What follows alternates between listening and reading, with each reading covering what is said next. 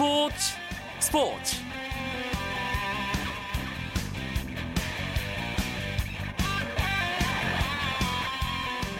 안녕하십니까 스포츠 스포츠 아나운서 김승규입니다. 아시아 축구 연맹 챔피언스 리그가 오심 논란에 휩싸였습니다. K리그 클래식의 전북이 오심으로 인한 피해를 당하면서 축구 팬들의 원성이 높아지고 있는데요. 전북과 중국 광저우의 대결 결과적으로는 두 골차 전북의 패배였지만 동점골 오심으로 인해 흐름이 무너진 경기였다고 볼 수 있는데요. 이 소식은 잠시 후에 오늘 진행된 아시아 챔피언스 리그 경기 소식과 함께 자세하게 살펴보도록 하겠습니다. 프로농구 6강 플레이오프 이야기를 중심으로 나눠보는 농구 이야기, 농구장 가는 길도 준비되어 있으니까요. 잠시만 기다려 주시고요. 먼저 오늘 들어온 주요 스포츠 소식 정리하면서 수요일 밤 스포츠 스포츠 시작합니다.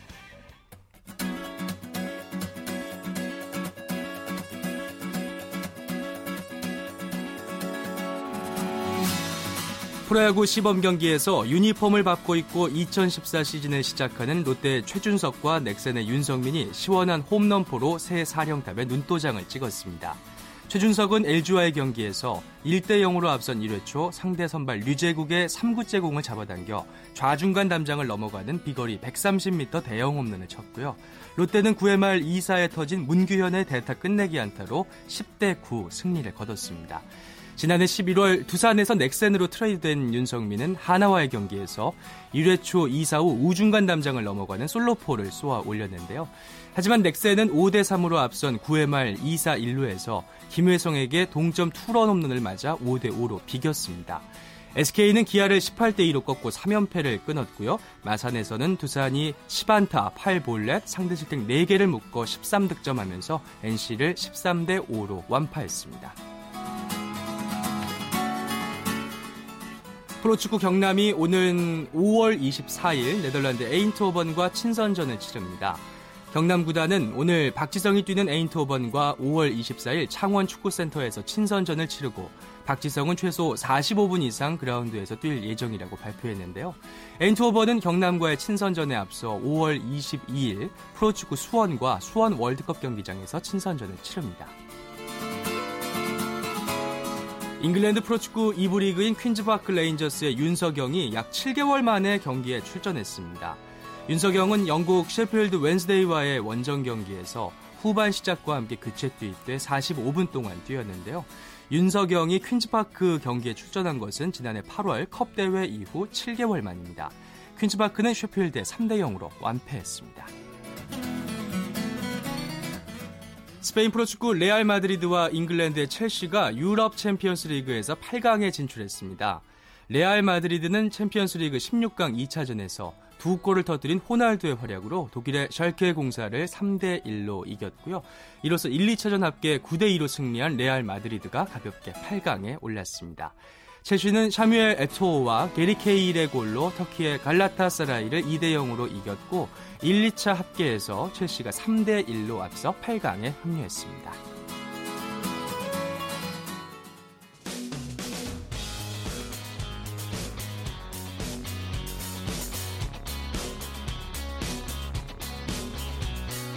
따뜻한 비판이 있습니다.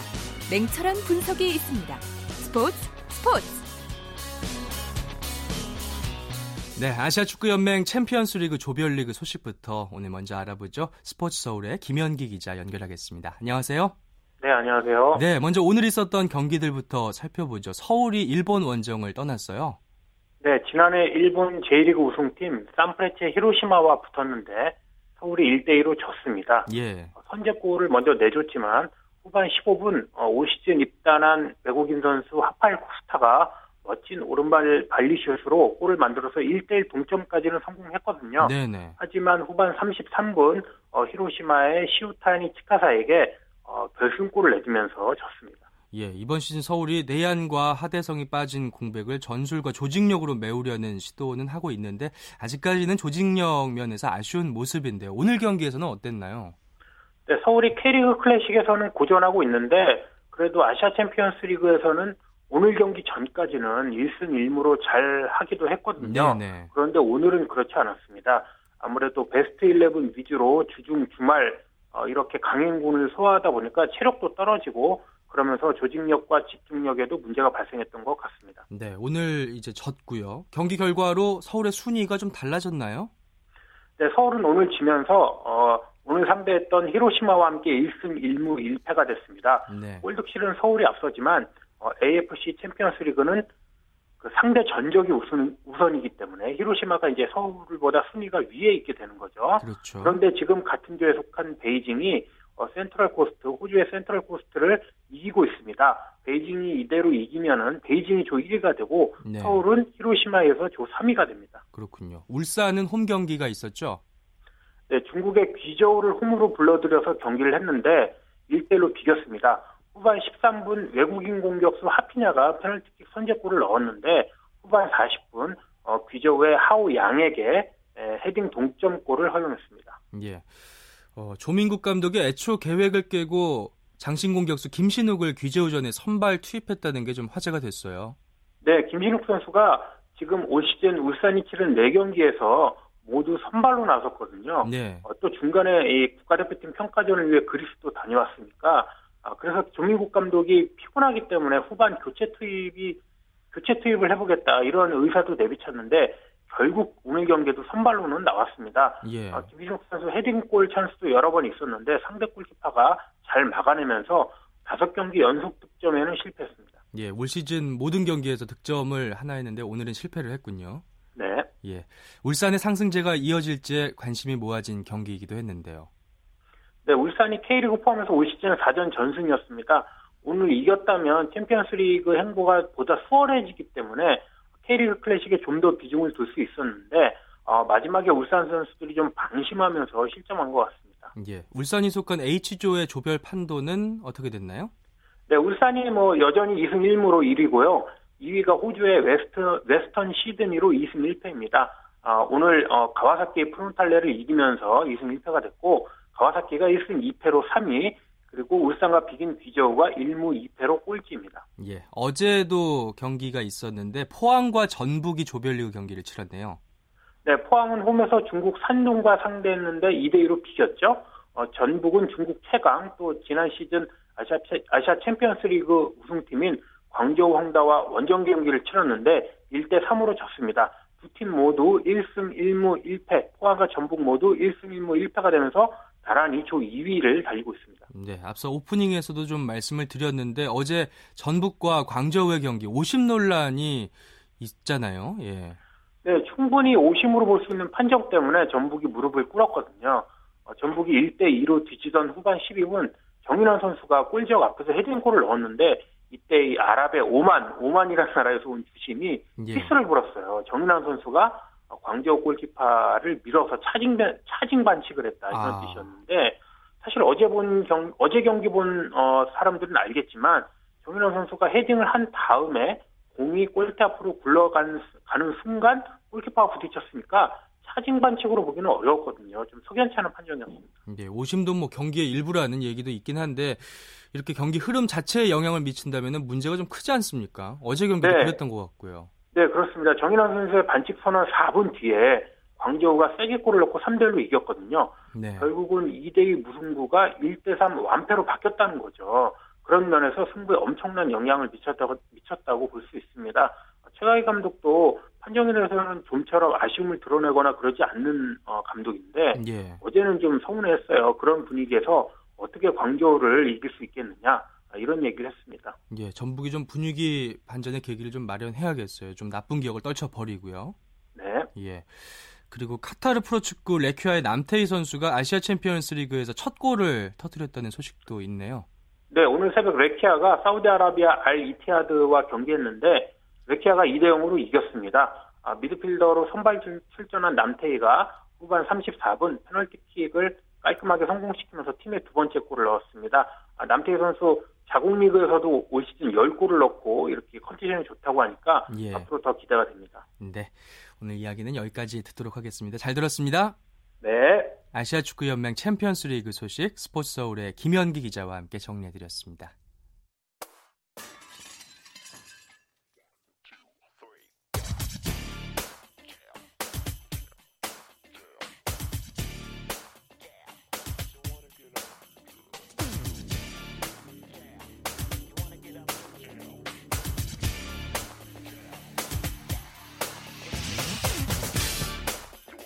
네, 수요일마다 찾아오는 농구 이야기 농구장 가는 길로 이어드리겠습니다. 월간 루키의 조현일 기자 함께 할게요. 안녕하세요. 네, 안녕하십니까. 네.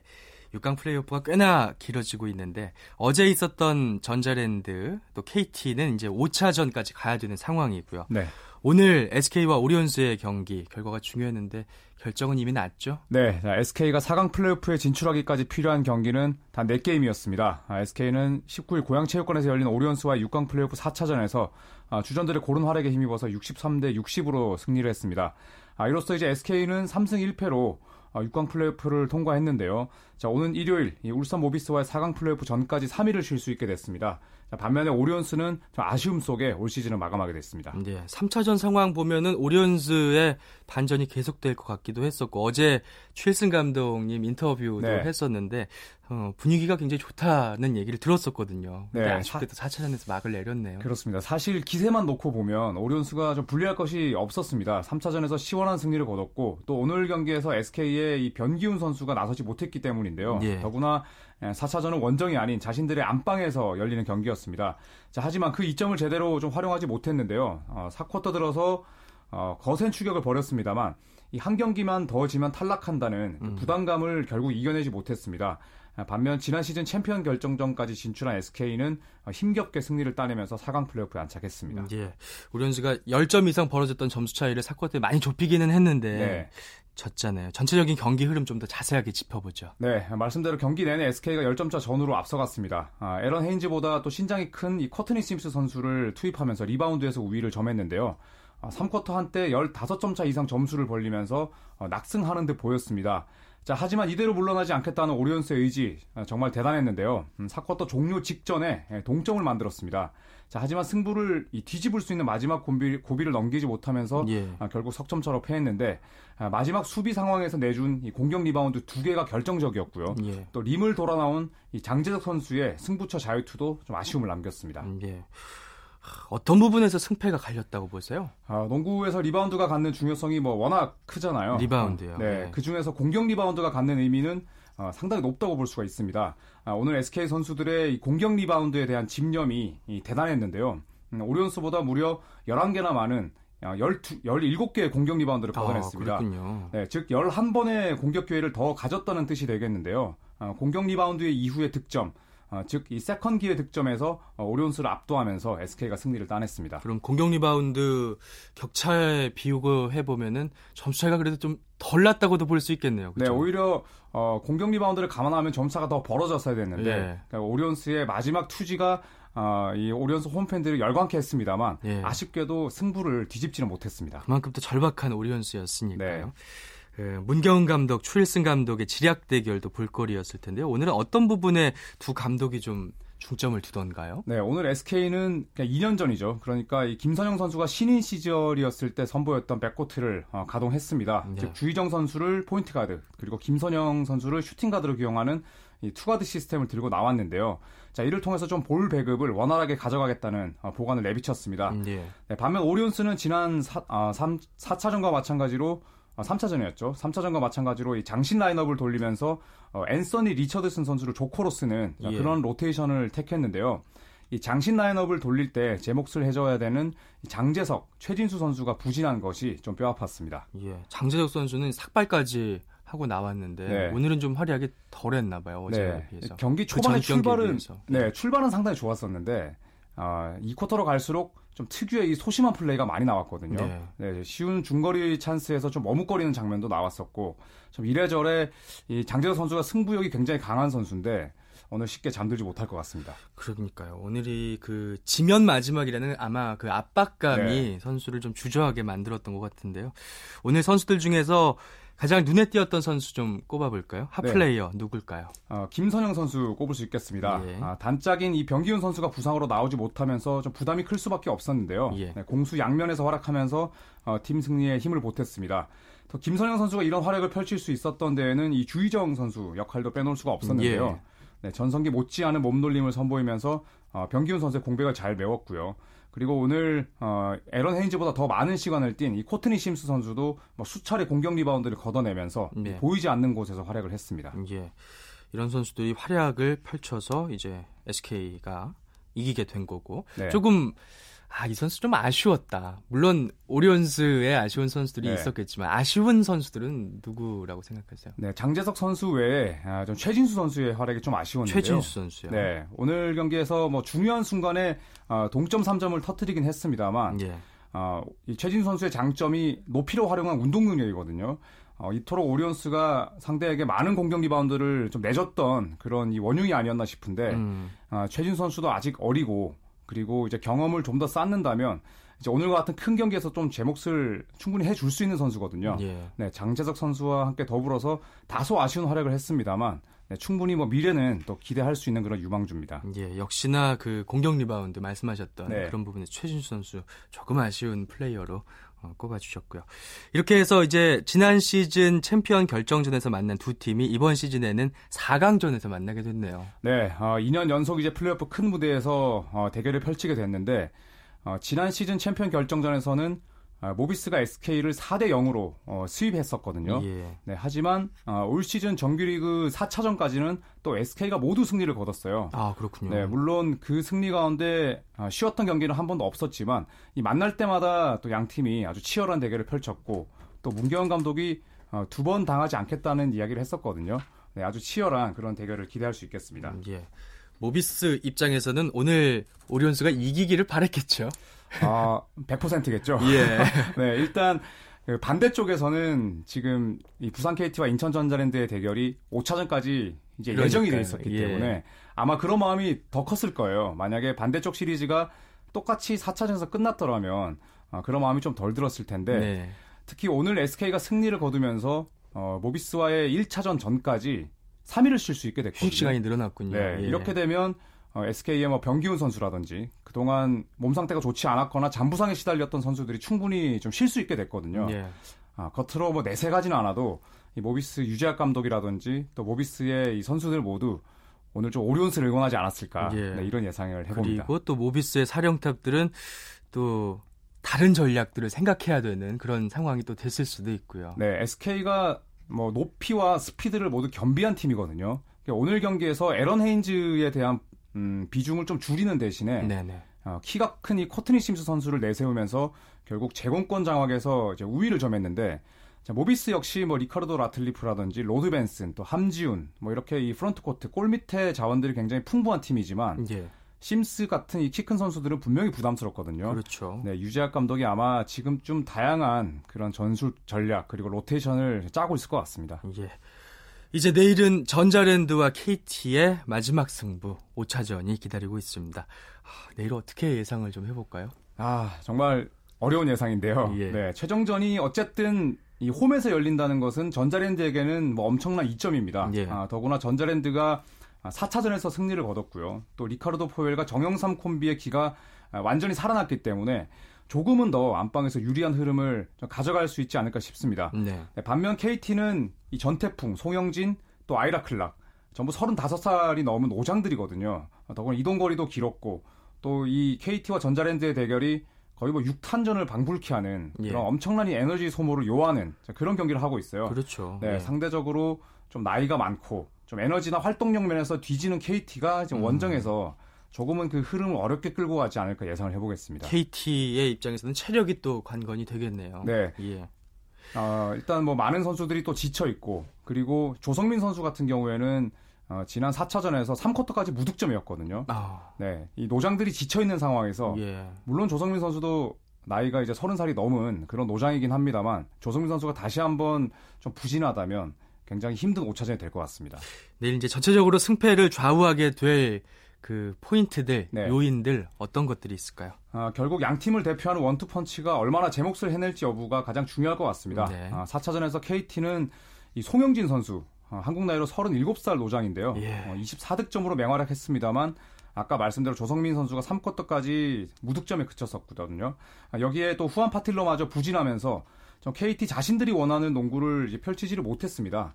아, 반면에 전자랜드는 이 포웰의 부담을 덜 수 있는 그런 적임자를 할 수 있는 정영상 선수가 완전히 이제 살아났고요. 예. 어, 앞서 언급한 이 네 명의 어, 슈퍼스타들이 어, 기록지에 얼마나 풍성한 숫자를 남길 수 있을지 여부에 따라서 좀 승패가 갈리지 않을까 싶습니다. 예. 조성민 선수가 지난 경기에서는 좀 부진했다고 하더라도 좋은 활약을 보여줄 수 있는 가, 그 잠재력이 있잖아요. 그렇죠. 한 방이 있잖아요. 네, 예. 한 방이 있고 그리고 또 슈퍼스타들은 사실 두 경기 연속 부진한 경우가 그렇게 많지 않거든요. 그리고 결정적인 순간에 꼭 치고 나오는 게 슈퍼스타니까. 네. 그리고 예. 또 플레이오프에서 항상 빅샷을 터뜨렸던 조성민 선수기 때문에 아마 전자랜드 선수도 어, 지난 4차전에서 조성민을 완벽하게 막았다고 하더라도 네. 어, 절대 경계를 주지는 않을 겁니다. 아마 더 막혔기 때문에 칼을 갈고 있을 조성민 선수인 네. 것 같고요. 아, 그리고 내일부터 여자 프로농구 플레이오프가 시작이 되죠? 네, 아, 내일 안산 신한은행과 청주 KB스타즈가 플레이오프의 시작을 알리는 첫 대결을 벌입니다. 예. 아, 2위 신한은행의 홈인 이 안산 와동체육관에서 어, 3전 2선승제 플레이오프 1차전을 치르게 되는데요. 아, 남자 프로농구처럼 이 5전 3선승제가 아니라 아, 3전 2선승제로 펼쳐지기 때문에 네. 어, 1차전이 갖는 중요성 뭐 대단히 크다고 볼 수가 있거든, 요 네. 네, 실제로 이 플레이오프 이 미디어와 갖는 자리에서도 어, 양팀 감독 모두 1차전에 모든 것을 걸겠다 네, 이런 얘기를 했었습니다. 예, 1차전에서 지면 바로 벼랑 끝으로 몰리는 거니까요. 네, 그렇죠. 예, 관전 포인트들 짚어 주시죠. 네, 양 팀의 이 정규리그 승차는 한 경기에 불과했습니다. 아, 맞대결 성적도 어, 4승 3패로 신한은행이 박빙의 우세를 점했는데요. 예. 그렇기 때문에 아주 치열한 승부가 예상이 됩니다. KB의 이 홍아란, 심성영 같은 이 젊은 선수들이 신한은행의 압박 수비를 얼마나 잘 이겨낼지가 이 관건이겠고요.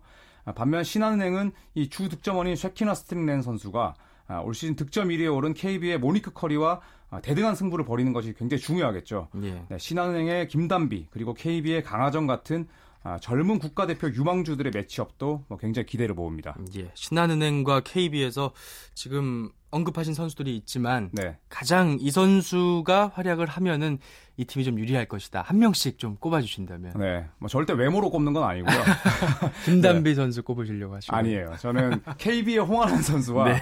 신한은행의 김규희 선수를 꼽고 싶은데요. 네, 네. 두 선수 뭐 외모뿐만 아니라 이번 시즌 들어서 성장 급성장을 이룬 선수들이거든요. 네. 이두 선수가 서로의 압박 수비를 얼마나 잘 뚫어낼지 여부가 음. 아, 이번 시리즈를 좀 가를 그런 최대 요소가 아닐까 싶습니다. 음, 예, 지금 조현일 기자께서 언급해주신 그 두 선수가 내일 어, 얼마나 좋은 기록지를 남길지도 한번 네. 유심히 지켜보면 더 재미있을 것 같습니다. 오늘 어, 농구장 가는 길에서 6강 플레이오프 그리고 여자 플레이오프 예상 함께 해봤고요. 아, 오늘 말씀은 여기까지 듣겠습니다. 고맙습니다. 네, 감사합니다. 네, 농구 이야기 농구장 가는 길 월간 루키의 조현일 기자와 함께했습니다. 내일도 재밌는 스포츠 이야기 준비해서 다시 찾아올게요. 지금까지 김승유였습니다. 스포츠 스포츠.